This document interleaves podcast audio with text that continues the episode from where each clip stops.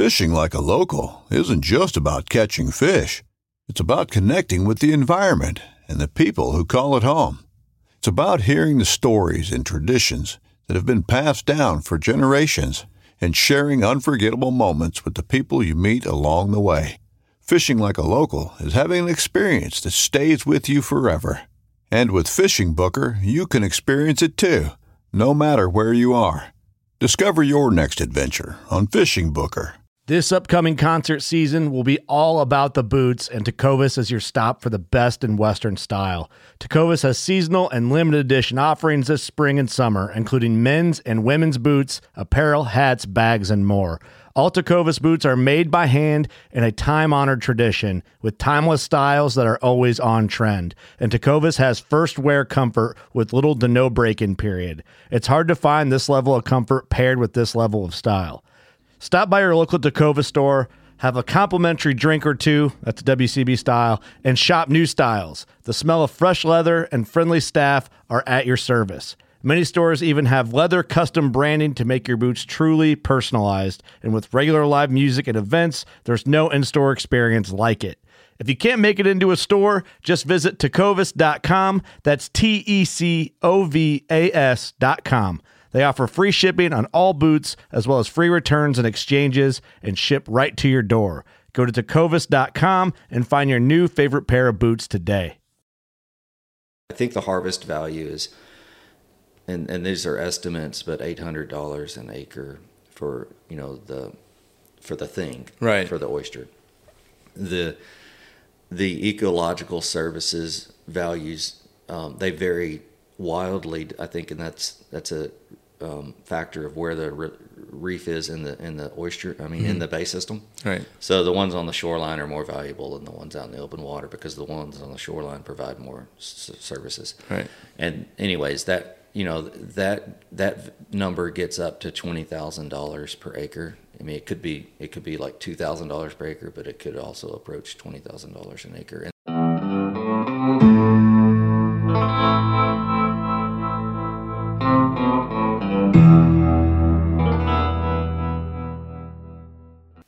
right, we're counting down.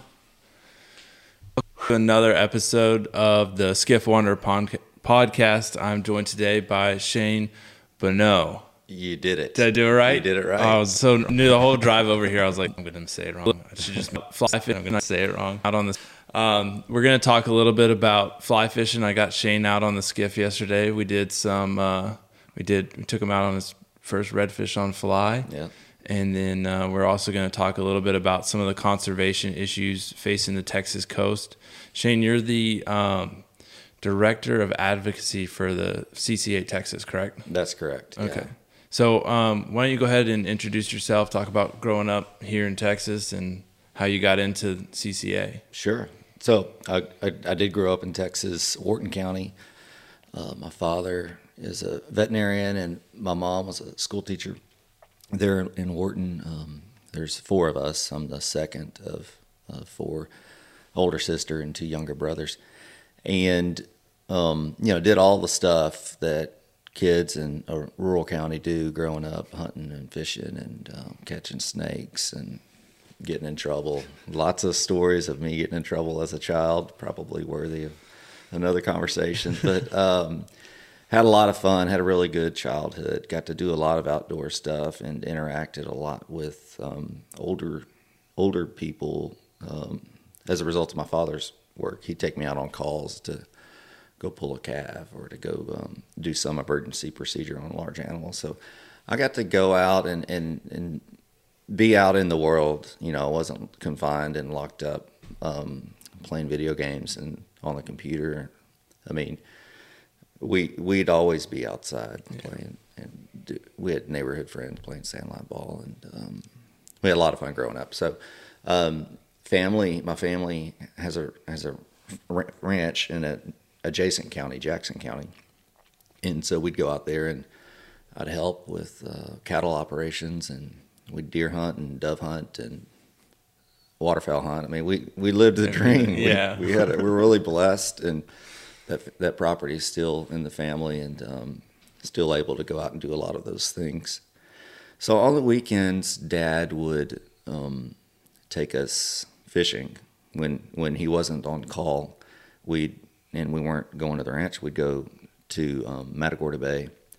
And we didn't have a boat in through most of my childhood. So my uncle, uh, John Cosper, who was an extension agent for Wharton County, he knew a lot of landowners, and we would get access to bayfront property. And so we'd drive up and drive through the ranches and get to the shorelines and then walk, get out and walk and wait. And I mean, a good day was catching a few fish Yeah. because you're limited to just that spot. Right. And so we we do our best, and you know, some days were great, and some days were good, and some days we're just thankful to be out on the Yeah. water situations. And so um, did a lot of that growing up. I mean, a lot of my memories revolved around fishing. So graduated college and went to college, and those two things, um, large animal vet practice and fishing were like tugging at me. Yeah. Um, and another thing tugging at me in college was not studying and staying out too late and uh, making bad grades. So, Yeah. Anyhow, I did apply for vet school and I didn't get in because my grades were so bad. But I had an opportunity to um, pursue uh, advanced degree. I mean, I could go off and get a master's and and then go into vet school. That was kind of the route that that the uh, administrators told me that I could get in if I did that. And then at the same time, I was hot and heavy with my girlfriend, um, who's now my wife, and she was going to Corpus Christi. And mm-hmm. she said, Hey, you love fishing, you love to do stuff on the water. They have this really cool program in Corpus Christi at A&M about marine science and aquaculture, which is, you know, fish farming. And so that intrigued me. So I followed her to Corpus. I wasn't going to let her get away. And I, so we went to Corpus, and I did my master's in Corpus Christi in mariculture and loved it. Yeah. I had a really good time there. And then, um, so did that. And we both graduated and got married. And my first job was um, moving off to Virginia with her. And I went on to manage the oyster hatchery there at Virginia Institute of Marine Science, which is a wonderful experience. And we had a great time and lots of fond memories of Virginia, which is a, just an awesome state. We wanted to start a family and came back here. And um, I started with Parks and Wildlife, Okay. Texas Parks and Wildlife. And and and I was always fond of Brazoria County, which is where Lake Jackson is, where I'm from now, and um, the opportunity to go back there and and live there really intrigued me. So this job came up with the hatchery, Redfish Hatchery in Lake Jackson at Sea Center, Texas, and I jumped on it and and we came home and I I um, stayed there for ten years and started as a biologist. Ended up being the hatchery manager, and that's when CCA CCA approached me a couple of times, but um, they finally approached me with this advocacy director position, and um, it looked like just a wonderful opportunity to be engaged in in just a broad spectrum of issues associated with fisheries, and the idea that I could be involved in in in that conversation of conservation Right. and trying to make things better and and leave things better than than than we found them just really pulled at my heartstrings and so Yeah. that's that's the long story of how I got to where I am. Okay. Yeah. Um, and then, uh, shoot. I may have wandered off too far, but you know, it's there's there's a lot of things that happen in in in life, and then you look at where you where you are now and what you're doing, and you try to pull things out from your life and and see it, you know, who was steering you along to get to where you are now. Yeah. How did you get there? And so for me, those things that that I think that that did that were on the banks of Carancahua Bay, fishing with my father and my uncle and and we were bait fishing and there's a cork and cork goes under and I'm locked in. My knees are locked and whatever's on the end of my line is pulling me out into a Carancahua Bay, sliding on the mud and the oyster shells.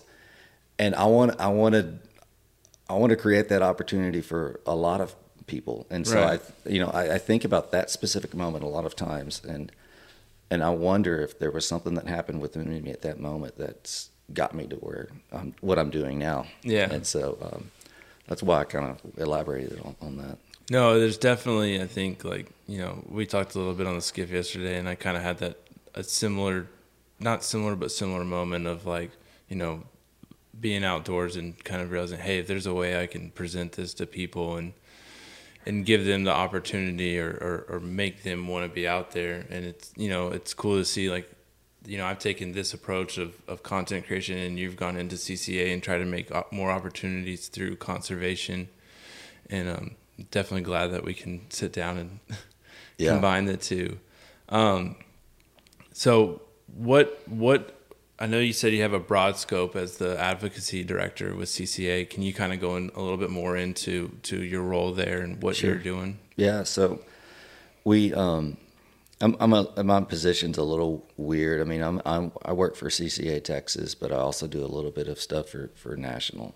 All right, sorry we had some batteries die on us. Uh, you were talking about just the process to for legislature and Yeah, and, and what I, the, the role as advocacy director. So, fisheries management through Parks and Wildlife or through the legislature in Texas, or federal fisheries management through the Gulf Council.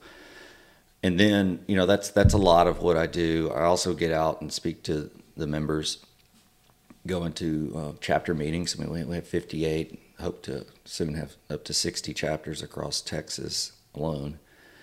And so um, they, they hold monthly or bi-monthly or um, some of them just hold a couple of meetings a year, but the ones that are really engaged have monthly meetings every month, and they're bringing in guest speakers and talking to their members about what's important to them and what they want to see happen in their local region. So I'll go out occasionally and, and talk to the chapter members mm-hmm. and get feedback from them or present a topic to them. And then, you know, some of the work that we've we get involved in is has to do with stuff like freshwater inflows and issues that revolve around you know the grow, the growing industrial complex in specific regions of Texas. I mean, Yeah. we're we're in one now where you're just seeing this rapid growth and development with the petrochemical industries, and and so there's there's conflicts that arise as a, as a result of that, and so we're you know we have to be engaged in that conversation and in, in the process of deciding what's best for the coast. And although you know what you and I want may not ultimately be uh, within the realm of reality, Right. Um, we Fine. we still need to be in there and discussing what's in, what you know, speaking for the resources. So Right. we're we're involved in that as as well. yeah, finding that kind of middle ground where we can all come to the table and, and walk away with maybe not excited, but at least feeling like we're we're heard. And, and that was honestly one of the I think, um, you know, if anybody listening to this ever has an opportunity to go to one of those hearings like we went to last night, I think they definitely should and get a chance to see the process that a lot of these legislative rules go through because I, that's the second one that I've managed to make it to, and it, it's really cool process just to see and, and to really see that you know voices get heard. Um, I know some of people they may not feel like their voices are quite heard, but you know they're definitely they definitely are, and, and I like that.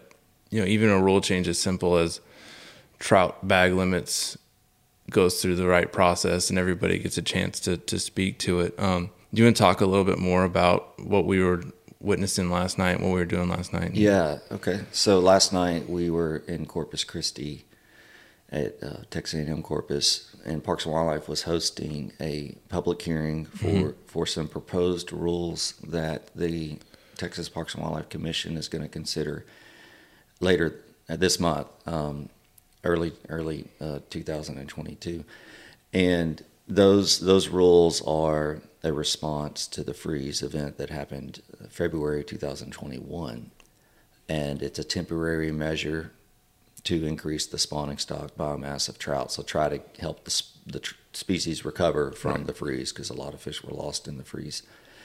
And um, the the specific regulations are a, a pretty tight slot size, 17 to 23 inches, and then a three fish bag limit, which is a two fish drop from the current five fish bag limit. Um, those would expire in August August thirty first, two thousand twenty three. Give them two give them two years to um, at, at this new regulation to try to get the um, stock back up, and you know it's going to take longer. Um, uh, well, let me say this: it's in in previous freeze events there have been regulation changes. Yeah. Afterwards, but they were permanent. Right. After each of those regulation changes, and I'm talking about 1983 and then the ones in 1989. After those regulation changes, it took two to three years for the um, catch rates in parks and wildlife gill nets To come back. to come up. back Right. to, to that mean level. That does not mean it took two to three years for, you know, a bunch of 27 inch fish to start showing Right. up. That takes A long seven time. to eight years. So your catch rates get back up to where they were historically, but your size distribution takes longer. Right. And yeah, and that was I, I know for me it was cool to see the them present the science and, and you could really see, you know, that that they're not just coming out of left field with the regulations. They're really looking at the data and the, the trend lines and, and trying to make sure that the long term impact from that freeze, you know, we can recover quickly. Um, because I, I looking at it, my my eyes, I definitely saw the the drop, and you know, I think it looked like they had a few places that they didn't expect to see it up in Matagorda Bay. Yeah, there's there's a um, there was a really significant disconnect between what individuals were seeing immediately after the freeze. Yeah. like people went out. A lot of people went out to go look at the damage and the devastation because they knew that fish were floating or fish were lethargic. So they went to go get videos and pictures and things like that. And they were reporting hundreds and hundreds, Yeah. thousands of fish. And then the initial assessment came out that the department conducted, and those were two different things. Like they weren't connecting. Yeah. What the department was saying, what people were saying, were not jiving. And so now the data from the gill nets does jive with what these guides and these anglers were seeing out on the water on the middle coast. And so um, the guides and, and the, the people that were reporting the, the kills um, are are happy to see that the department is doing something now. Yeah. They wish that that they were a part of that initial emergency ruling that the lower and the upper Laguna uh, Madre received, um, which was a, a 180 day deal. Uh, they wish they were a part of that originally, but you know, let's let's move on from that and Yeah. get something done. yeah, no, it's and like I said, it, it's cool. To, it's cool to be a part of that and see that process. And um, I know personally, it's something I want to take more and more, you know, voice in and, and seeing firsthand. Well, let me just hi- highlight that point. It's important for, I mean, because I see this whether it's with state fisheries or federal fisheries, like you need to be engaged Yeah. in the process. Typing something on Facebook is not engaging in the process. No, Show up, speak to the managers that are making the decisions or the elected officials that are making the decisions and present yourself in a respectful manner and articulate your position and you'll be heard Yeah. you might not get the answer you want but to be you need to be a player on the field and and not just a, a spectator if somebody if somebody listening to this wanted to become more involved um, where's what are some good websites to kind of keep an eye on for those dates Uh, because I know the hearings, you know, they're they're not like a set like every Tuesday. They kind of when they yeah. need them. Good question. You you know the best thing you can do if if if you want to talk specific to to um, fisheries, parks and wildlife, Mm-hmm. you can actually sign up for uh, email alerts Okay. on on their news releases and on their public meetings. You go to their website and there's a you know just you, I don't know them off the top of my Yeah, head. no, but I'll, I've- I'll look it. I'll once link it. but you can you can find you can sign up for those alerts and then also if you're interested in in um, policy and, and laws you know you can sign up each legislative session you can sign up for alerts for when committees are meeting to talk about specific things. You can sign up for those alerts if you want to take a drive up to Austin and participate in that. So, Yeah. But yeah, no, and, and then federal fisheries through the Gulf Council, Gulf of Mexico Fisheries Management Council, same situation. So Okay. You, you know, so, um, and then the other thing is, you know, join groups that speak for your cause, whether it's Galveston Bay Foundation or CCA or Flatsworthy or, or whomever, you know, backcountry hunters and anglers. You know, whatever you like to do, find a group that represents you and, and um, advocate through them. Yeah. So,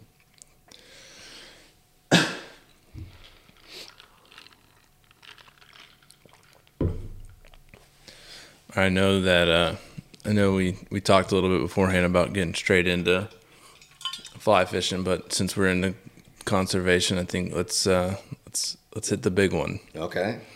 All right, so um, Shane, you talked a little bit earlier about you spent some time in Virginia uh, managing the oyster hatchery up there, and uh, right now Texas coast is we're kind of faced with um, some major oyster issues, some major harvesting issues um, from commercial fishermen in our bay systems.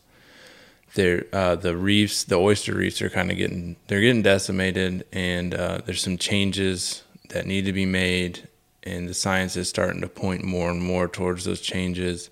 Um, let's. I would like to start talking about this with kind of talking about oysters as a whole throughout the U.S. Which, if you feel comfortable speaking to that, and then you know definitely narrow down, and so we can kind of see you know what's happened in the past, say in New York or Apalachicola or or even Virginia where you were at, and then we can kind of narrow that back into what's going on with Texas and where Texas is at, because um, I've heard you say it and I've seen it. You know, this is kind of we're repeating ourselves, and I just want everyone listening to this to kind of see like where we're at in this process and where we need to go from here to try to avoid ending up like you know Long Island Sound or someplace like that. Okay. You know, I'll, I'm going to do my best. I can speak a little bit more to Virginia than I can to other states, but you're right. I mean, the theme the theme is the same. You you have um, over exploitation of a limited resource that is pressured by um, other external forces, whether that be pollution or lack of rain or too much rain or, or storm surge with sediment covering covering them up. Um, but you know throughout throughout our our small narrow window of what we know about about oysters through our experiences with them, you know, as as we discovered this species as when we when we came across the the ocean and and walked along the shorelines and could see these things that you could just pluck out of the water and and, and eat um, we realized that there's something to this. And you know native americans figured this out a long long, Long time, time. ago. Uh, but you know we uh, we have a, a history of not paying attention to nature. And so uh, the you know in, in New York a good a really good book to read about New York Harbor is a book called The Big Oyster by Mark Kurlansky and he he he goes through the, the history of that of that uh, harbor and oysters and man's relationship and the the struggle that that that they've had. And and more recently there there's there's efforts underway to to get the oysters back in the harbor. You know they have the billion oyster march which is a um, an effort to you know through a hatchery program through stock enhancement to put oyster spat on shell and put that shell back out into the water to to start the reefs over um, now they'll never be able to eat them because the water is so polluted Yeah. it's not safe for human consumption, but it'll still do all of the fun stuff that oysters do in the water, all the ecosystem services they provide. And so, um, back down the coast to Virginia, you know, you just you, you see the decline in in New England and New York, and move down to the Mid Atlantic, and and then the decline starts there. And and you know, Virginia's fishery uh, was a, and Maryland's and New Jersey, Delaware mm-hmm. Bay. All those were robust fisheries, pristine estuaries, and just the same situation: over harvest, pollution, excess runoff, um, siltation. Those things. Yeah. Those things happened again, and and you know the when I went to Virginia, that whole program through Virginia Institute of Marine Science, the Aquaculture Genetics and Breeding Technology Center, which was that was the the effort that the state had to help the industry rebound through um, creating brood stock that could be disease resistant, that resistant, that and then brood stock that would grow fast and help farmers uh, have a product. So, in that job, we selected traits for oysters and then bred those selected traits together to try, try to create an oyster that could grow fast and and and provide something for industry. So now, I mean, that state is rebounding. Mm-hmm. Um, not just that state, that that region is rebounding. A lot of restoration efforts have gone into the Chesapeake, and then they have accepted and have um, really capitalized on things like oyster farming, yeah. growing oysters in cages using a hatchery system to provide the seed and then growing that seed out through a nursery and then finally out in the water, um, open open bay with with cages. And so, you know, that's been accepted, well accepted in that area, and it's doing it's doing well. And then even the native reefs are coming are coming back through as a result as a result of decreased pressure. Mm-hmm. And recognition and creation of sanctuary reefs, and just having enough seed released back out, seed oyster larvae, yeah. released back out into the water to to um, set on whatever structure is, is out there. So, um, you know, it, it takes a long time, but that process is beginning, and, and that fishery is starting to rebound. Um, and then you mentioned Apalachicola. You know, I think that that bay has gone reverted to tong only. Using, yeah. You know, like wooden yeah. tongs or so hand tonging only in that area. So, because again, just um, too much harvest pressure. Yep. You know, and I think there becomes a tipping point for um, oyster, the oyster fishery, and you, and you never want to go beyond this point and and the fact that you become seed limited. Like you don't have enough oyster larvae in the water to to set on whatever structure is out there hopefully oyster shells. And you know when you become seed limited you start to have you have problems.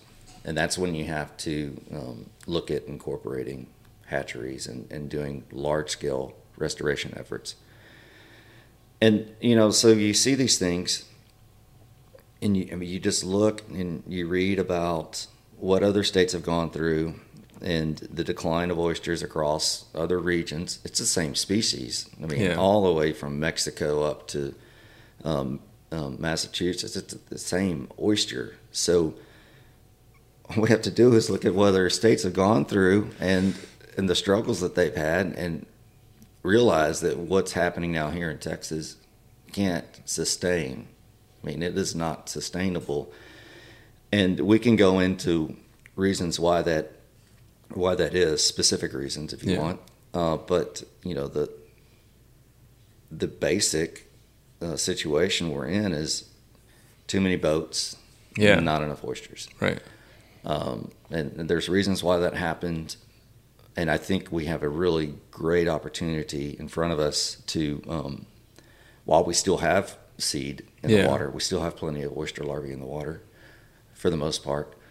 We have an opportunity to shift the industry off the public reefs. Mm-hmm maybe not entirely, but you know, some portion of shift off the public reefs and create um, a network of sanctuary reefs so that the bays stay fully seeded with oyster larvae. And then opportunities for conservation groups to uh, continue to actively engage in restoration, but make that effort uh, um, uh, have a really ease of entry and and and really capitalize on this concept of leasing the bay bottom. So um, we want to we want to do bay bottom leases Yeah. to where you know we could we could enter into an agreement with the, the state and and have designated areas for restoration and those areas would never be opened to harvest Okay.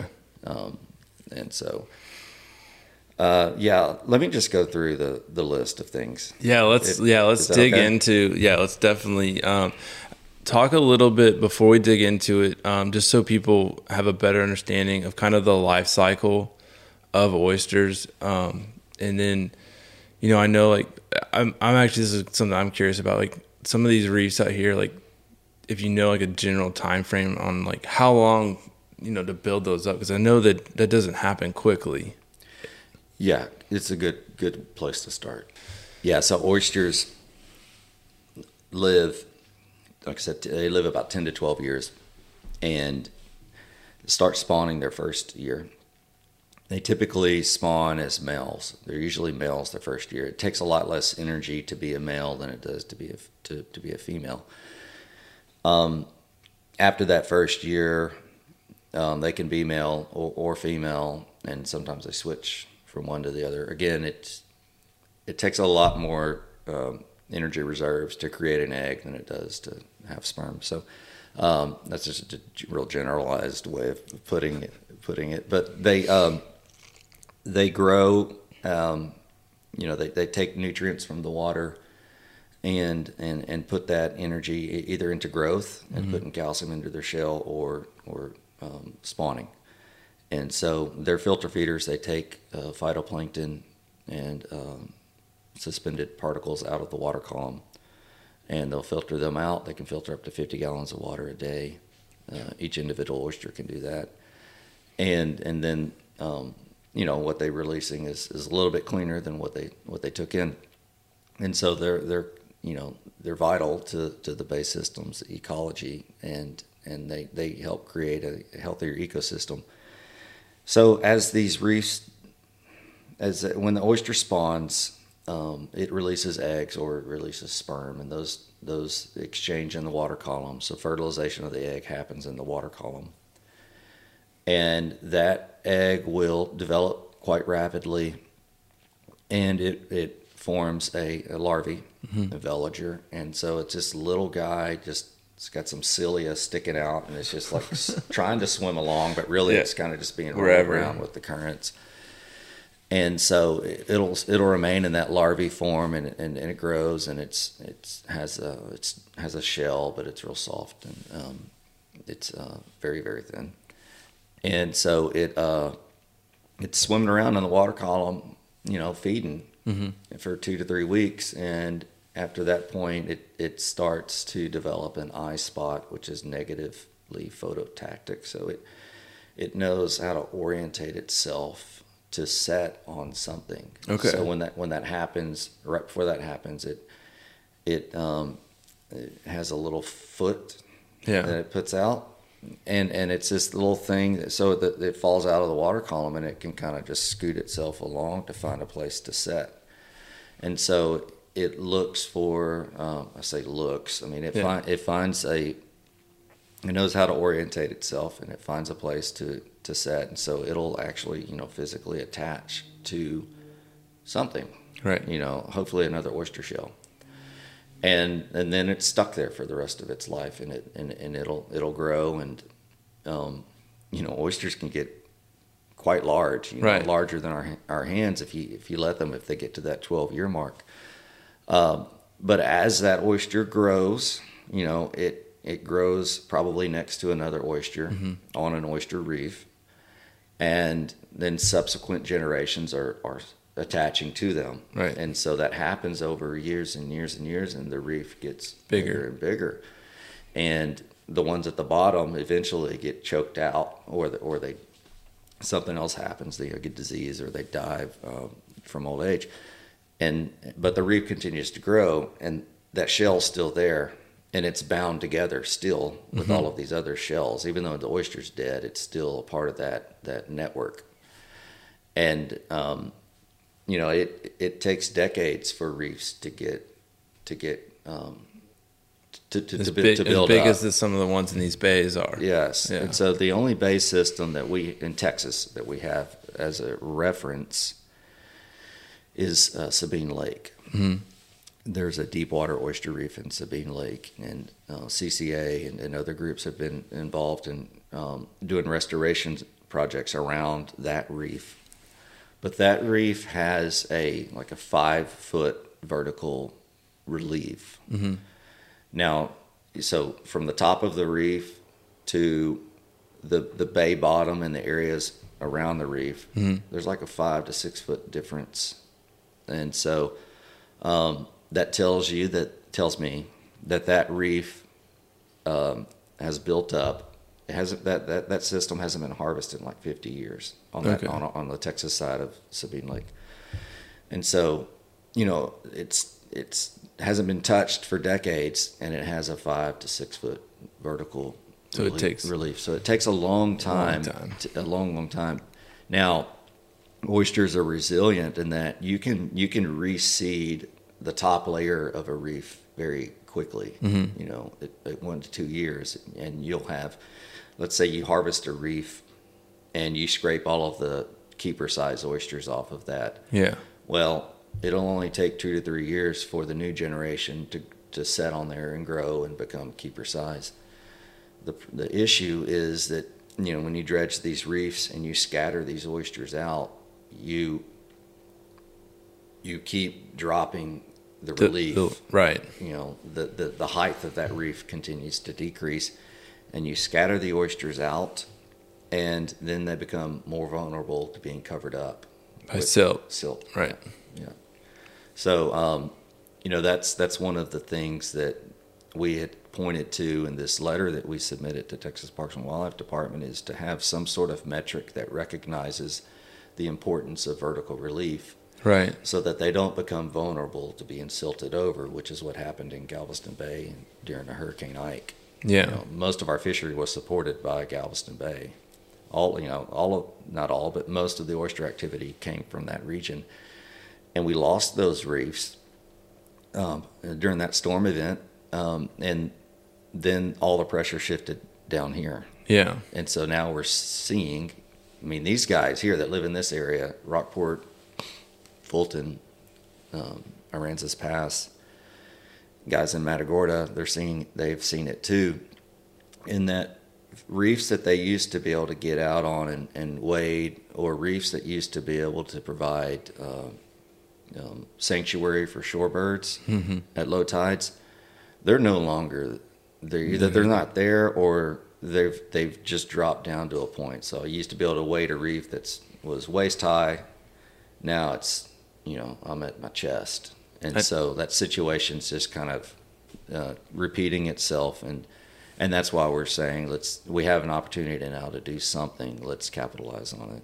I need to. Um, I'm gonna link in the in the down below in the show notes um, the podcast that you did with uh, I'm gonna I'm gonna forget their name McLeod and Yeah, Scott McLeod. McLeod, yeah. Mike Mike Michael Weiss. Mike Weiss. yeah Two- because that was a great like hearing their insight. You know, those are two guys that have spent their life watching these oyster reefs and just listening to their in, insight as to what's going on out there just kind of mind blowing. But yeah, definitely gonna. I, if if you're listening to this and you want to, to listen to some more, listen to, to Shane's podcast that he that he does on this because it's it's really good. It's really insightful. those guys are great. Yeah, two former, two retired game wardens, and they've um, spent a lot of time on the water, especially Scott McLeod, because he, he stayed in this area for all of his 30 years as a, as a game warden.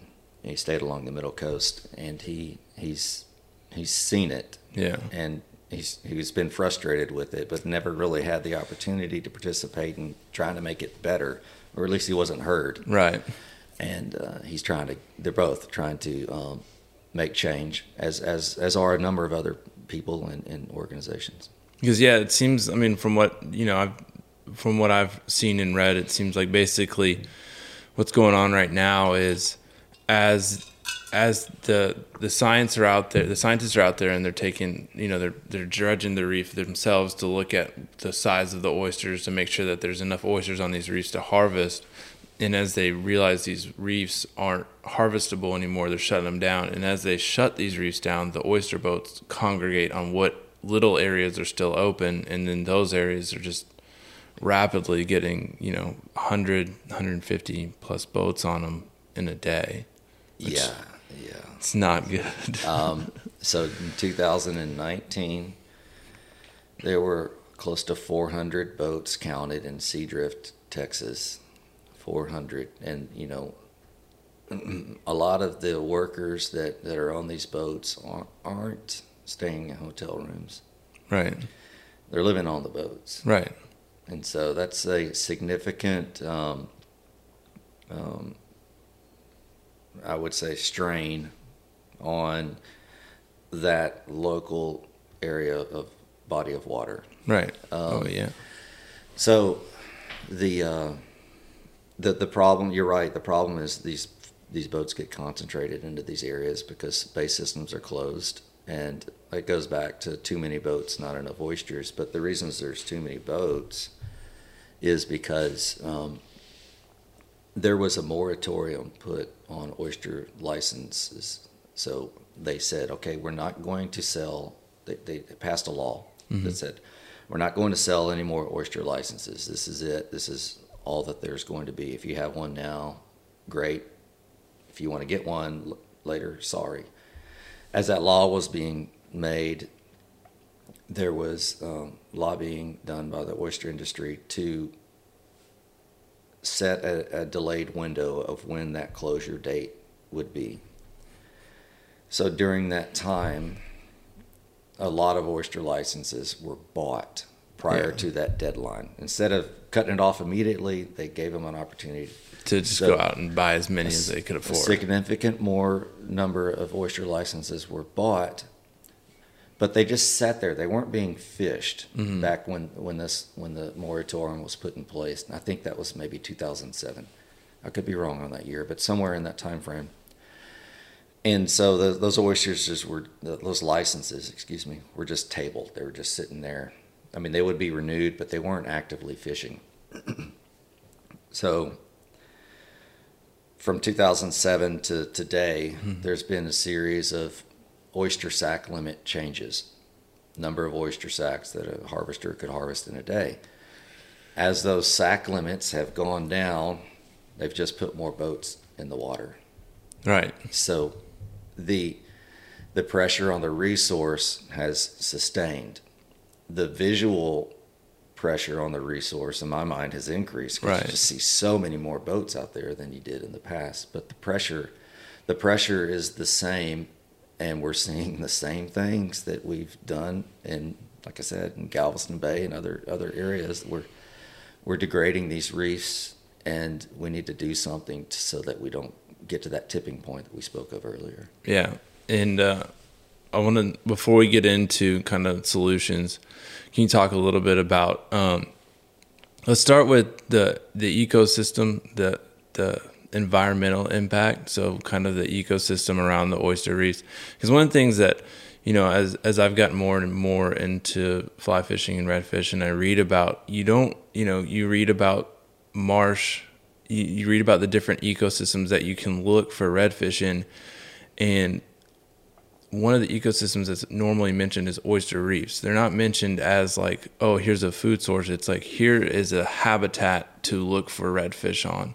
So if you could speak a little bit to kind of how the the environmental impact of losing those oyster reefs and then the economical impact of losing those oyster reefs because I know yeah. there's the dollar amounts are just, yeah, it's it's not good. it's, there's there's a, a, lot that you could attribute uh, economically to oysters, yeah. whether it's through ecosystem services or recreational opportunities. That it's it's um, far more valuable if you look at it in those terms as opposed to oyster harvest. And right. so we do have some some um, information on our website and some memes on our website that that um, articulate those values. I, I, think the harvest value is, and, and these are estimates, but eight hundred dollars an acre for you know the for the thing right for the oyster. The the ecological services values um, they vary wildly. I think, and that's that's a um, factor of where the re- reef is in the in the oyster. I mean, in the bay system. Right. So the ones on the shoreline are more valuable than the ones out in the open water because the ones on the shoreline provide more s- services. Right. And anyways, that you know that that number gets up to twenty thousand dollars per acre. I mean, it could be it could be like two thousand dollars per acre, but it could also approach twenty thousand dollars an acre. And then the recreational value. I don't know the specific. I don't remember the specific number, but it's in that twenty thousand Yeah. dollar range, Yeah. I believe. I think that's what I remember. Yeah. Somewhere around there. And so oysters um, do all these ecosystem services for the bay system. And we talked about filtering the water, but they also break up wave action as it goes across the, the bay, and uh, which helps protect your shorelines. Right. It also helps more sunlight penetrate the water column, so that benefits seagrass. Um, they sequester carbon. They take carbon out and and capture it, and so you know that's a real neat way to uh, that you know you may start to see more interest in that. I mean that's a conversation that's being had as it relates to carbon capture Right. And and getting industry support on whether it be restoration or getting industry support in, on the mariculture uh, um, notion. Um, and then you know they the the habitat component of it is is that they they uh, provide refuge or food or habitat for 303 aquatic species, different aquatic species. So I mean, it's a coral reef. Yeah. It's a coral reef in our Right. bay system. There's really not much difference, and and if you look at the values that those things add to those respective areas, they're they're kind of the same. One's prettier than the other, but they're they're the same thing. And and so redfish in particular, well, not in particular, sheepshead, black drum, and redfish, they're attracted to these areas because of uh, what they provide from for food for food sources. So they're in there trying to nibble at crustaceans. Right. Uh, sheepshead are in there picking stuff off of the oyster shells.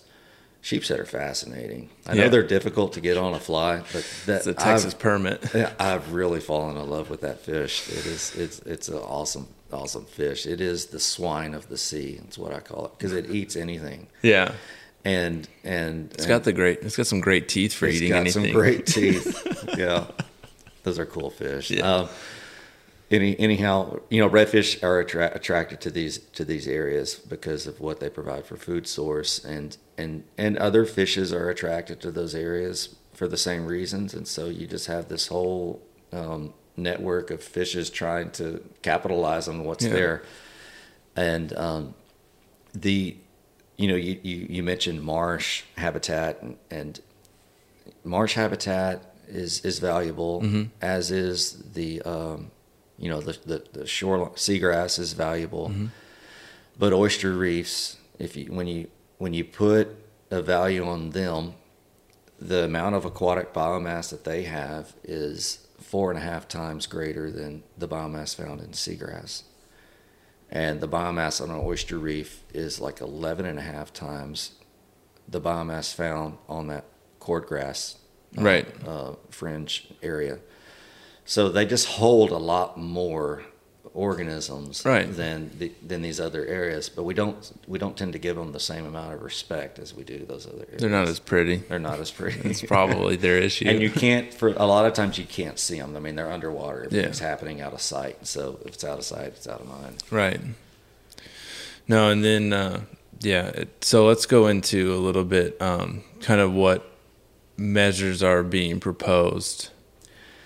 Yeah, and this so we've we've proposed several, we've suggested several actions that we thought the department should consider, and I say we, it's a it's a, um, a, a several conservation organizations. I'll list a couple, but I'll, I'm going to miss some.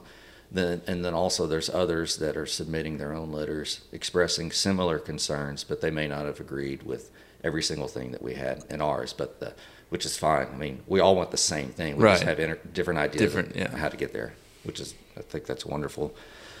Uh, CCA Texas, Flatsworthy, Backcountry Hunters and Anglers, Matagorda Bay Foundation, Galveston Bay Foundation, um, International Crane Foundation, and there's a number of others that are that are on there. We had, we had uh, several uh, freshwater fishing organizations jump in as as well because you know they're they're ahead of us typically on the Yeah. coast with regards to conservation, but they know um, the value of habitat, and so um, they they jumped in on the letter. And so it's available on, on CCA Texas's website, and you can see on there what we recommended, and that was this concept of expanding a lease program, both for conservation groups and for the commercial industry.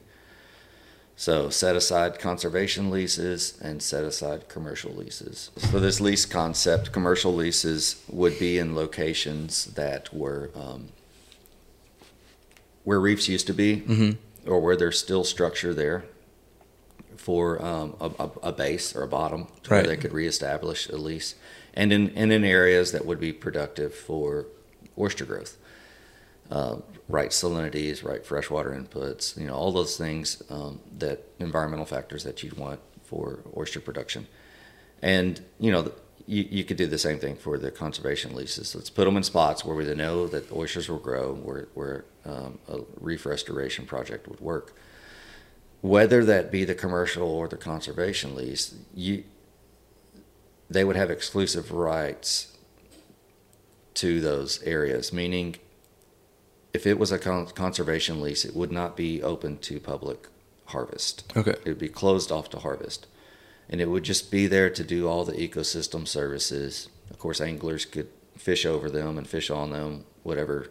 But we want those oysters to stay in the water. The commercial lease would be harvestable, but only to the leaseholder. Mm-hmm. They're going to be the ones putting the shell out and putting the substrate out there to recruit oyster spat. So they would have exclusive rights for the term of the lease And now they're invested in the and they're invested in reef. it. So we have a small portion of this in Galveston Bay, like 2,300 acres or something like mm-hmm. that, are leased. We want that concept expanded. Louisiana has tens of thousands of acres of oyster leases, and, and several of the companies in Texas, in Galveston specifically, hold a lot of acres of leases in Louisiana as well. So they know the program. Yeah. They know how this works. Yeah. We just need to to get their buy-in on expanding that, and well, we want their buy-in, I should say, and and expand that across the Texas coast to relieve pressure on our, our public reef system.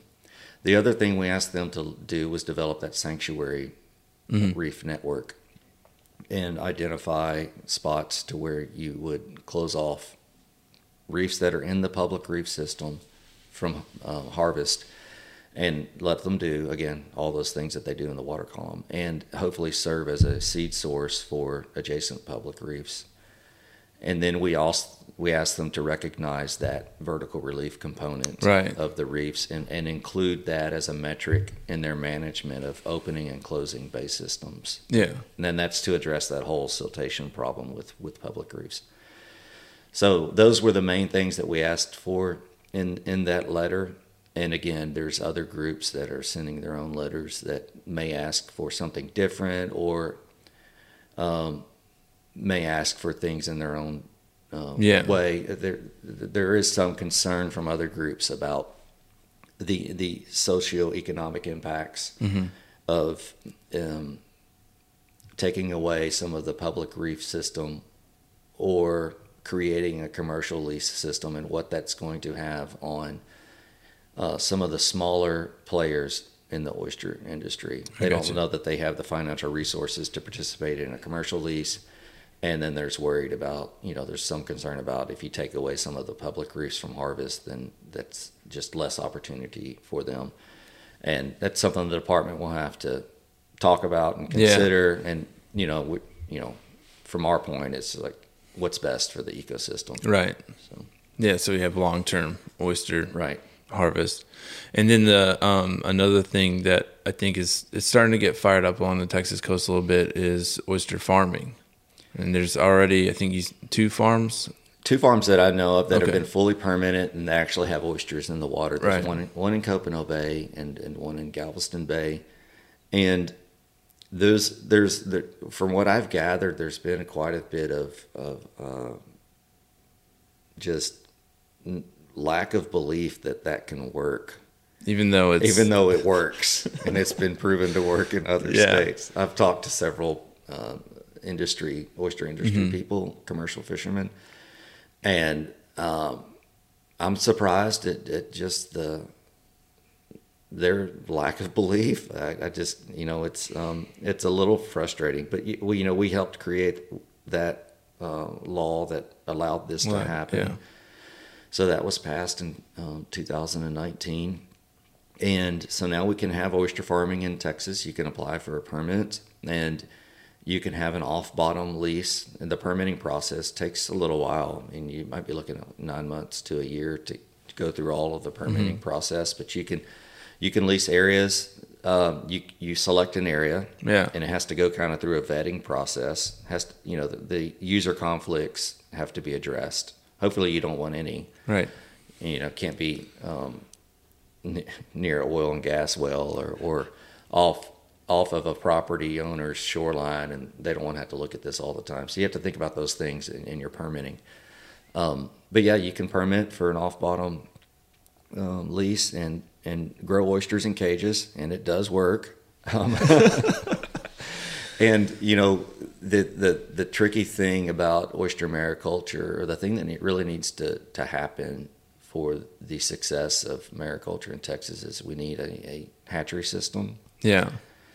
and or at least a hatchery to supply seed oyster oyster small oysters to the farmers. And um, right now they're outsourcing to other states, and Parks and Wildlife is allowing that, but they have set a, a deadline of when they're not going to allow that any Right. longer. And that I mean that deadline could change Yeah. through another rulemaking. But right now, where the deadline's at, I think we have five years left to get a, a hatchery system in, in Texas, and that's where I see that effort needs to be to be put. So somebody in the private industry hopefully will step up and start doing that. Yeah. That's what my next question is going to be: is if, if there is anyone already trying to get a hatchery going along the Texas coast. There, there is, and it's um, it's the uh, Palacios Marine Agriculture Research Organization. They are a uh, it's an ARO, Agriculture Research Organization, under the Ed Rachal Foundation, which is kind of in, out of the Corpus area. Okay.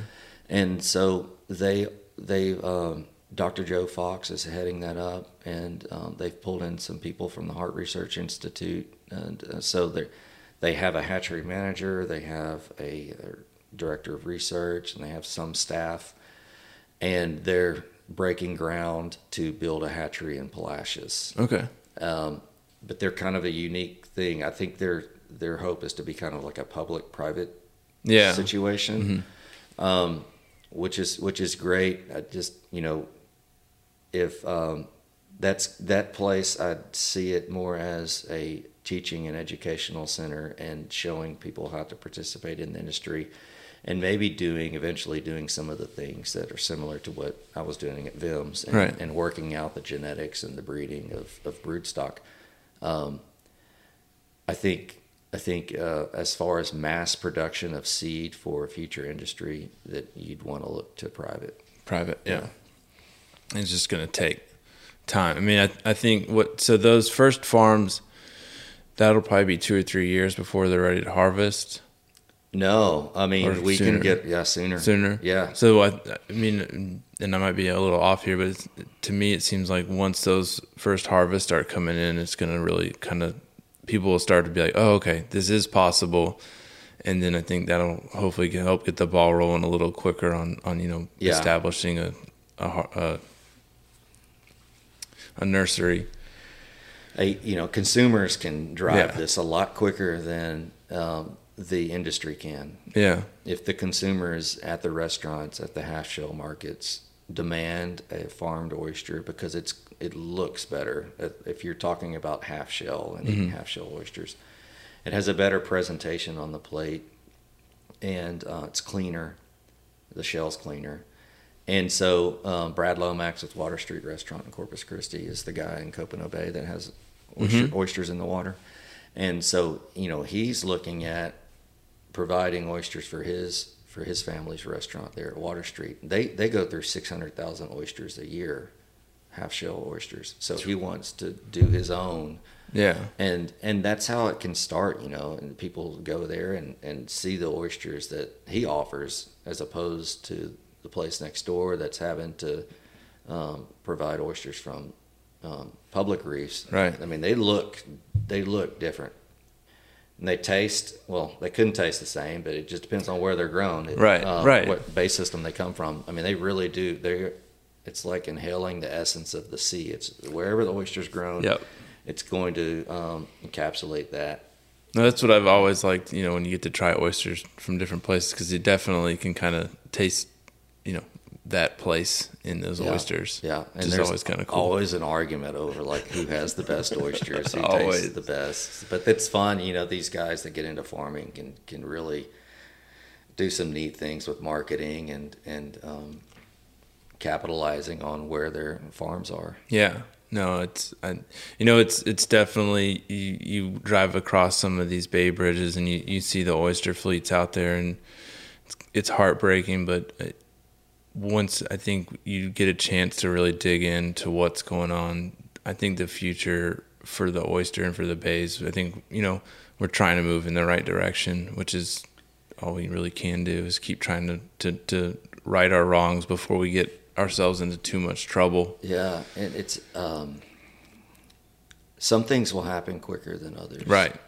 and it's important. I think that people stay engaged for the long haul. Mm-hmm. Um, you you might see like an area that you care about become protected, or you might see uh, something happen that Parks and Wildlife does, and you're happy with, and you're like, okay, good, that's over. But you know the the long conversation is is um, get us to a point to where we we we can have oysters year round. Right and we're you know because you I assume you love oysters. I- Oh, yeah. Oh, I, lo- yeah. I love eating. I love eating oysters, and I, I, I, I hate the fact that we have to close the oyster season because there's not enough left to Yeah. to harvest, and and and we're having to close. I mean. I, I like that we're doing it for sustainability reasons. Do not get me wrong, Yeah. but I hate the fact that there's just not enough out there right then we've gotten to the point that we gotten to have to close it Yeah. yeah So um, we want to create more opportunities and have more oysters at the restaurants. yeah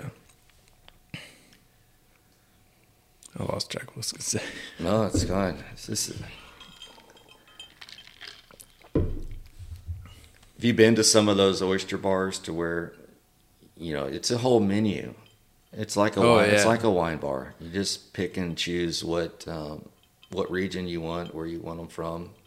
Alabama's done a really good job with with moving to oyster farming. Yeah. In in recent history, um, Florida has a fairly robust uh, oyster um, farming program, a really good clam program, yeah and then on up the East Coast, it's just take it's they're ahead of us yeah because they saw the declines before us. right So, no and it's kind of I mean that's been it seems like one of the things I, I've heard with with the area here is there's been a lot of influx of out of state harvest like people coming in from out of state and harvesting and then the oysters kind of leaving the area where we lose and that's you know kind of expedited Yeah. the oyster reef degradation is a lot of the oyster shell doesn't doesn't make it back where it's supposed to go right. So those those outside um, boats, Yeah. out of state boats, you know, that's that goes back to that whole available license situation Yeah. that I spoke to earlier. They'll assign that license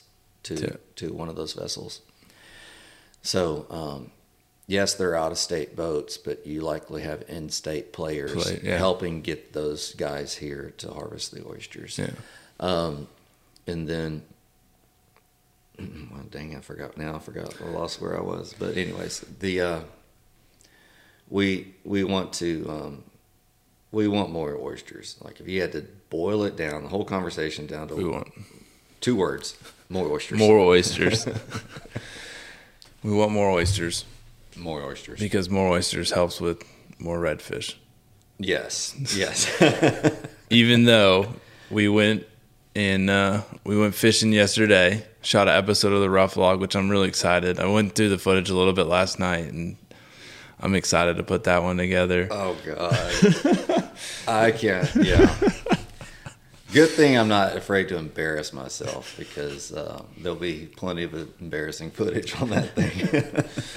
But we, uh, so we snuck out. Um, Shane, you never, you'd caught speckled trout on fly, One speckled trout. one speckled trout, That was my second time fly, fly fishing. fishing. Yeah. And, uh,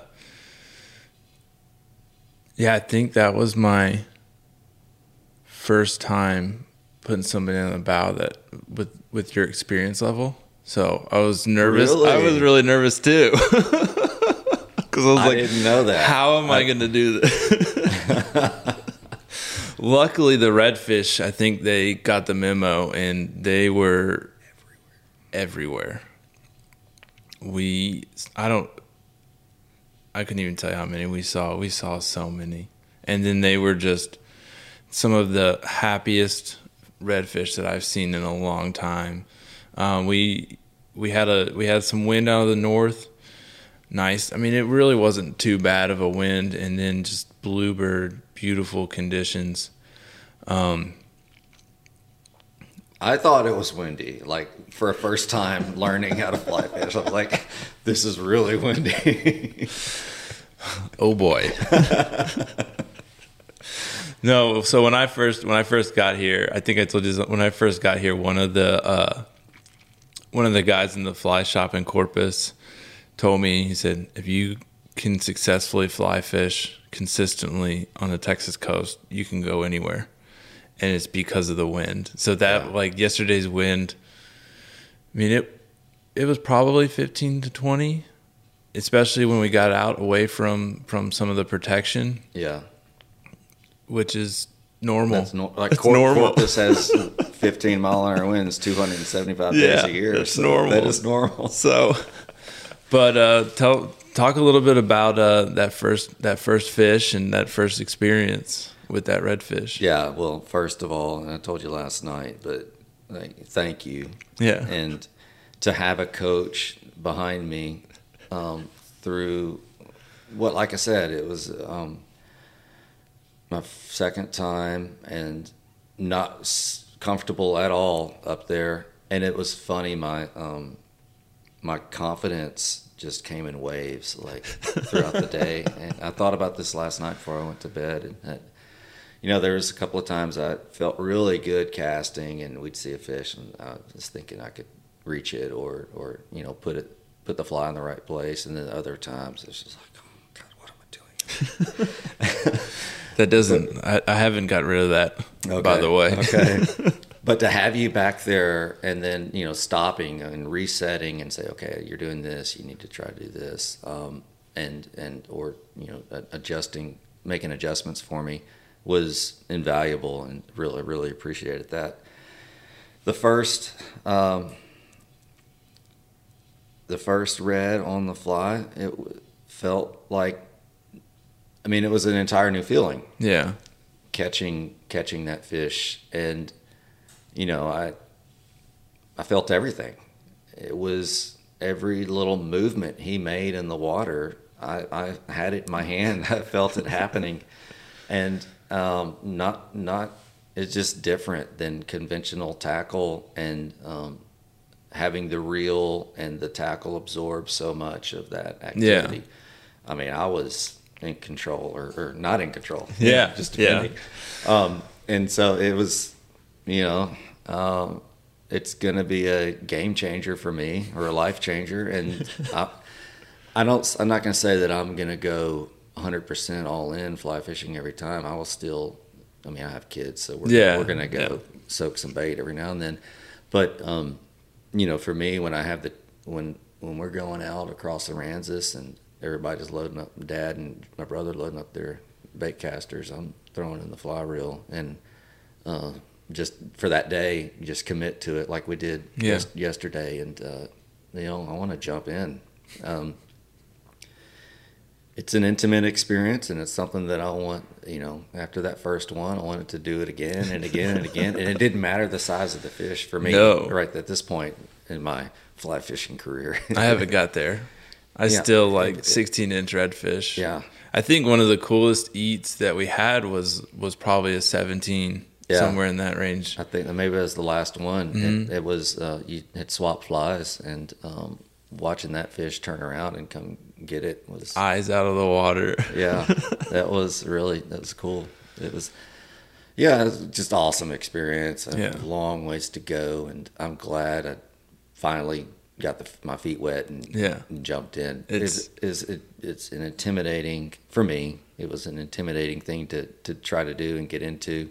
I was much more comfortable, like I told you, going jumping into archery than I was this, and I don't know why, but um, maybe it's because I'm older now than I was when I jumped into archery, and so you, anyways, it was it was awesome.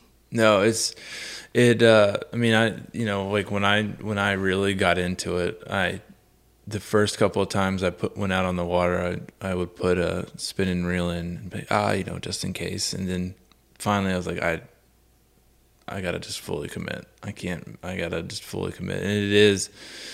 You know, I, I'll tell you right now. I'll warn you as you get into it. The first year or so, like it's gonna be a little frustrating that yesterday was one of the most cannot really think of many days where we've just never stopped seeing redfish like that. I mean, I think we went to two spots and both of them we just were constantly in them all day and um yeah, I, I I still have those days where it's like what am I doing? I need to I I don't know what I'm doing anymore. If you, if you had an accomplished person in the bow of that boat Yeah. yesterday, uh, you would have had I don't know twenty fish in the water in the boat to the boat. If I we Maybe- probably maybe we more. probably would have gotten too excited and started blowing shots. that were, there was a mm. few times where I was like, yeah, I probably probably would have messed that up too. Because I mean, you see, especially like you know some of those back areas where you get super skinny, you're in like inches of water. The boat's basically maybe has an inch of water underneath it, and you got that redfish coming at you, and you're like, oh, this is easy and then just for whatever reason, maybe the wind gust, maybe Yeah. you just get in your own head, and those are like the the. I think there. I said it to you yesterday. Like, there's no layups. There's, when you think you have a layup, Yeah. something goes wrong, and it's just As as bad as I am at the front of the boat, I'm much better up there than I am at the back of the boat. oh God, I thought I had that in the bag, and then just my brain was not working the right way. Like I was doing the opposite moves to try to turn the boat. Anyways, that was that was even more embarrassing than my casting. So, hey, you still put me on one. um, no, I think we were actually just sitting on the bank. We're spinning. Oh, we were oh, spinning. did that. We were spinning. I'm really Yeah. good at the 360. Yeah, no, it was we were spinning. I was like, because I watched it last night. it's just the boat spins, and then I'm like, oh man, I'm so sorry. It's all right. Throw the cast out, and um, yeah, that was one of those. That was one of those. For whatever reason, every now and then I, I have moments of just grandeur where I just somehow manage to just look really good in front of somebody. But I can tell you, there uh, we went out. We were down uh, fishing and camping down down south, and Shane, I think I blew like I gotta look through it still, but I blew at least thirty shots just in a row within like the same time period. So it's you know you just get in your own head, and and I think like you said, and I'm, I'm glad it was helpful, and it's something I probably need to start doing more of with just myself of just take a break, take a breather, just reset, have a sip of water. You know, when when you start kind of Yeah. getting into it a little bit.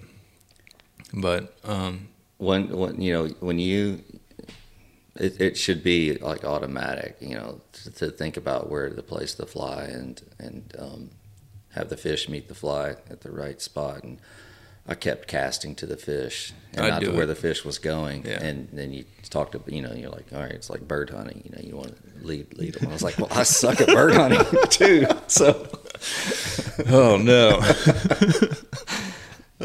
I mean I don't I'm not horrible. I'm better I'm actually better at bird hunting than fly fishing so I'll get there. But I'm still not great. Oh, I still I I'm really good at hitting them in the head, and you know, luckily, yesterday morning, they were into that.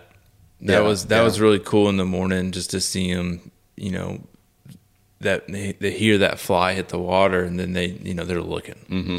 which um, I don't know. I always think it's really cool, and and you know I think, and you can maybe speak to it if if you agree, but like you kind of see where you, you listen to a lot of these fly fishermen and they kind of get i think a little romantic when they start talking about redfish and, and you kind of see how intimate it gets and you kind of i think maybe you saw a little bit why Yeah. why no, we all I- get a little I get it. I mean, I, I don't I don't think I fully yeah am there yet, but um, you know, I I love bow hunting and being intimate with the environment Yeah. associated with bow hunting, and you know, it's for me, it's it's fairly similar, and so I understand it completely from from that viewpoint, Mm-hmm. and um, no, no, I, I think it's great to romanticize the experience Yeah. because that's the you know that's how it it, it really reaches you and and and and you know that that's goes back to the very beginning of our conversation and my romantic view of fishing in a in a bay system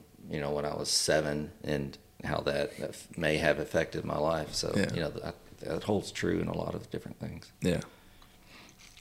Well, sweet man. Um, definitely, if you find yourself down here again and you want to go out, just let me know and I'll throw you back up there. I'm here a lot so Yeah, be careful what you wish for we'll get back up, And I and I know right now, um, if you're out for it, hopefully maybe you know six months or a year, I'd like to sit down again and kind of do an update with how things are going, um, oyster wise, CC, you know any conser- uh, new conservation stuff that comes up. If if you're up for it. end of like summertime would be great yeah